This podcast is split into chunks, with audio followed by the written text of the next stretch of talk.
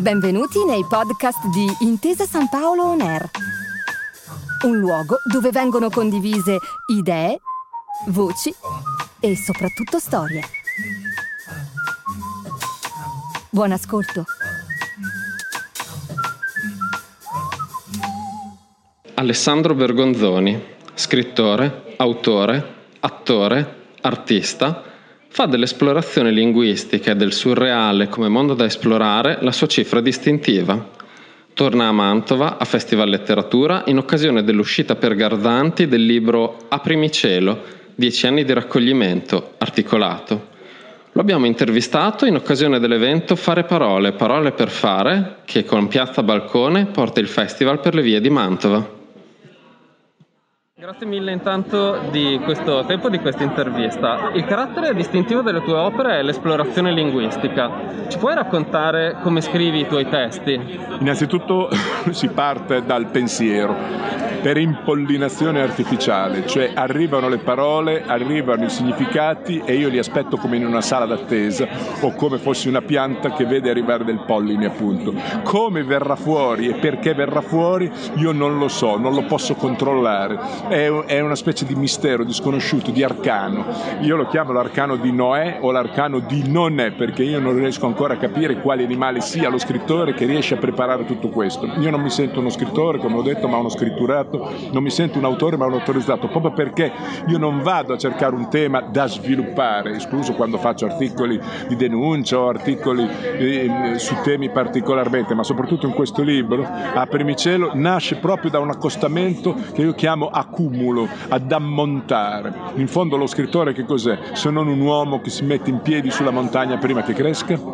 Ma è cambiato in qualche modo questo tuo processo di scrittura nel tempo attraverso la tua carriera o è rimasto uguale a se stesso? È cambiato moltissimo e se chi vedrà il libro si renderà conto 12 anni di scrittura come sono cambiati, come sono differenti e qual è il richiamo che c'è. In questo momento ci sono molte più evocazioni, è molto più fotografico vuol dire che tu vedendo un articolo vedi un'immagine, vedi dei particolari che prima non notavi assolutamente, o come nel teatro con una storia o uno sviluppo drammaturgico. Qua invece è tutto concentrato nel corto, nello stretto, ancora di più lo è su Robinson di Repubblica, dove addirittura al massimo sono 2 righe e mezzo, quindi è cambiata la sintesi che io definirei clorofiliera.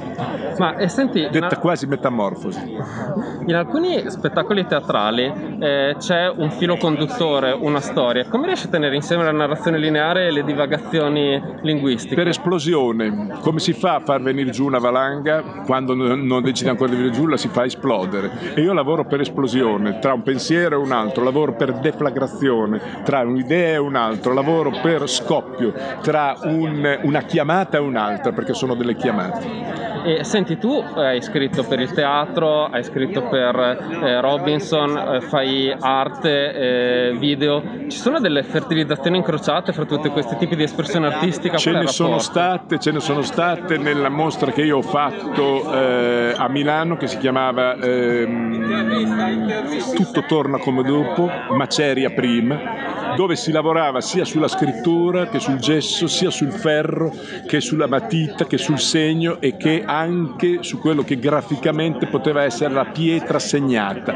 Allora c'era un apporto tra scrittura e un parallelismo con la materia, ma di solito in questo momento ancora vorrei tenere separate le due cose, ma sono destinate ad unirsi, perché è proprio come una serpentina, tocca, lascia continuamente. In quelle ansie, in quelle curve io cerco il contatto, ma deve essere quasi invisibile per lo spettatore. Volevo citarti una cosa che hai scritto nel 2018. Scrivevi: lungi da me ogni risentito nervosismo se qualcuno sostiene il poco impegno. Voglio ribadire che sono molti gli autori o gli artisti che pensano il presente, non per ammalarlo di cronaca ma per espanderlo, e non accontentandosi di fare solo informazione e attualità. E aggiungevi: non si può fare solo il proprio mestiere, il proprio lavoro, si deve capolavorare, oltre che intellettualmente, non mi vergogno certo a dire poeticamente. Ma cosa vuol dire capolavorare? Capolavorare, l'ho spiegato anche questa sera, è fondamentale, cioè andare oltre il proprio mestiere.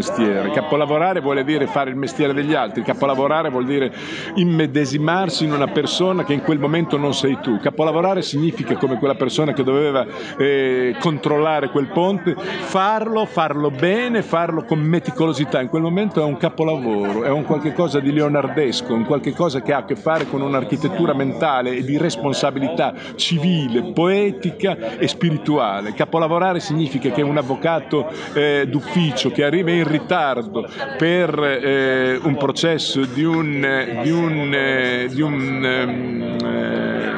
migrante deve arrivare puntuale, perché il ritardo porta ad altri mesi di carcerazione. Allora questo è il tipo di capolavoro che è richiesto all'essere umano, il quale non si può più accontentare di dire sono un avvocato, ho fatto il mio mestiere, sono un attore, ho fatto il mio spettacolo, sono un poeta, ho scritto, sono uno scrittore, ho fatto il mio romanzo. Devi uscire da te e cominciare a fare anche gli altri mestieri, e i mestieri che fai li devi fare capolavorando.